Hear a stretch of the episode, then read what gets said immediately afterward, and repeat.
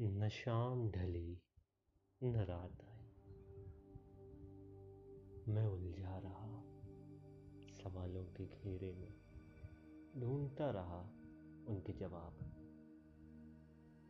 कभी किसी के किस्सों में तो कभी किसी की यादों में ढूंढता रहा। हर उस सवाल को और उसके जवाब जिसने मुझे रोक रखा है। जिसने मुझे रोक रखा है सोचने से।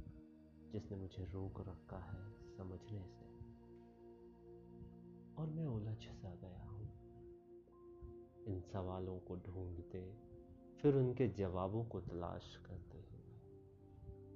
ऐसा लगता है कि न शाम ढली, न रात आई।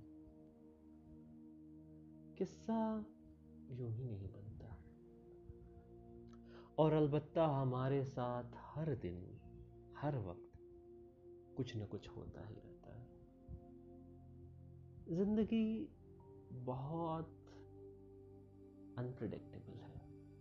आप चीज़ों को प्रिडिक्ट नहीं कर सकते, समझ नहीं सकते अगले पल क्या होगा। आप प्लान कर सकते हो, आप एग्जीक्यूट भी कर सकते हो, पर रिज़ल्ट एक्सपेक्टेड होगा या नहीं, ये नहीं पता। और ये बहुत कॉमन है। फ़र्क इतना सा है कि हम सारी चीज़ों पर ध्यान नहीं देते। हम सिर्फ़ उन चीज़ों पर ध्यान देते जो हमसे जुड़ी हुई है। यह हमारे लिए बहुत मायने रखती है।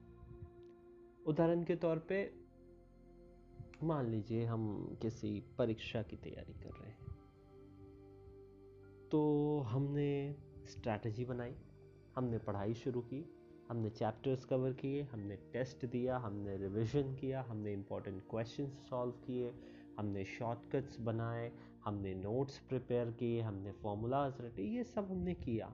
वी प्लान एग्ज़ाम में गए क्वेश्चन पेपर आया। अब वहाँ ये डिपेंड करता है कि हमने जो कवर किया वो सब उसमें है या नहीं। चलिए मान लीजिए हम इतने जीनियस है कि हमने सब कुछ कवर कर लिया। अब हमने लिखना शुरू किया। So now we are executing it और हम जीनियस है तो हमने सब कुछ सही सही लिख दिया। अब हम रिज़ल्ट पर आते हैं। हमें नहीं पता कि जो हमारी कॉपी चेक करने वाले हैं, उनके दिमाग में क्या है, उनका क्या परसेप्शन है, वो किस तरीके से सोचेंगे। तो हो सकता है हमने जिस चीज़ के लिए दस नंबर सोचे हैं, उसमें हमें आठ नंबर मिले हों। हो सकता है हमने जिस चीज़ के लिए छः नंबर सोचे हैं, उसमें हमें आठ नंबर मिले हों। ओवरऑल रिज़ल्ट हो सकता है ऊपर नीचे हो जाए। और ये जब ऊपर नीचे होता है तो हम सोचते हैं कि ऐसा क्यों हुआ, क्योंकि हम इसके बारे में अब सोचने लगते हैं। लेकिन अब एक दूसरा एग्ज़ाम्पल देखिए। हम किसी चीज़ को लिखने बैठते हैं। लिखना शुरू किया, पहली बार लिखा और वो सही नहीं हुई। हमने दूसरी बार लिखा। हमने ये चेक ही नहीं किया कि हमने जो पहली बार लिखा उसको सही होना था। हमने यहाँ पे ढील दे दी। हमने इस बात को इग्नोर कर दिया इसी की बात कर रहा हूँ कि जो चीज़ें हम सोचते हो, हमारे लिए ज़रूरी है। हम सिर्फ़ उन पर ही ध्यान देते हैं। ऐसे तो ज़िंदगी में बहुत कुछ होता रहता है। पर न शाम ढली न और इसी की बात कर रहा हूँ मैं, इसी चीज़ों की। कि ज़िंदगी में बहुत ऐसी चीज़ें हैं जो हमसे हर वक्त होती रहती हैं ऑलमोस्ट और हम बहुत कम उनके बारे में बॉदर करते हैं।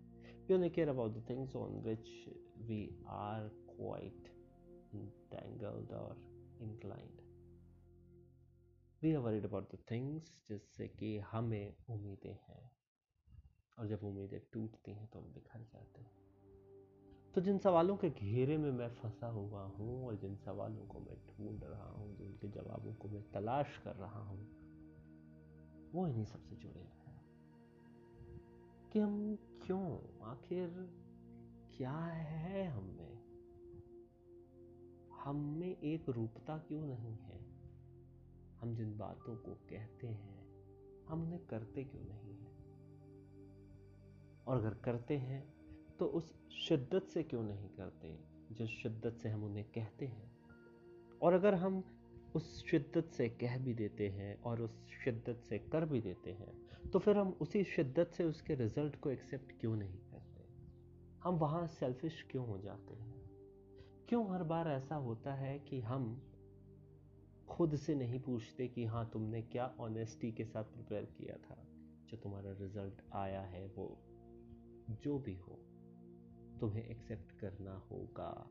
हम क्यों नहीं कह पाते हम वहाँ क्यों सेल्फिश हो जाते हैं? हम क्यों बोलते हैं कि ये गलत है मुझे और चाहिए? जो भूख है, मैं मानता हूँ कि इंसान को ज्ञान और उत्थान प्रोग्रेस के मामले में कभी भी अपनी भूख खत्म नहीं करनी चाहिए। पर एक बहुत बड़ी बात है जो हम सब भूल जाते हैं। वो बात है कि हमारी भूख मेहनत करने में कम ना हो, हमारी भूख एग्ज़ाम के तैयारी करने में कम ना हो, हमारी भूख प्रिपरेशन करने में कम ना हो, हमारी भूख एफर्ट डालने में कम ना हो। लेकिन हम क्या कहते हैं? हम बाद के प्रोसेस पे ध्यान देते हैं, रिज़ल्ट। मैं फ़र्स्ट टाइम नहीं, मुझे और फ़र्स्ट आना है। मैं उस पर फोकस करने लग जाता हूँ। मैं रिज़ल्ट कॉन्सेंट्रेटेड हो जाता हूँ। मुझे रिज़ल्ट की भूख आ जाती है। वो गलत है। रिज़ल्ट मैं बार बार कह रहा हूँ आपके हाथ में नहीं है। आपके हाथ में जो है, वो है एफर्ट करना। आपके हाथ में जो है एग्ज़ाम के लिए पढ़कर एग्ज़ाम में लिखना आपके हाथ में है। एग्ज़ामिनर उसको कैसे चेक करेगा, ये आपके हाथ में नहीं है। चाहे आप कितना भी सर पटक लो, वो जैसे चेक करेगा, उसका मन होगा। तो फिर क्यों ये रोना? क्यों नहीं हम समझते हैं इस बात को?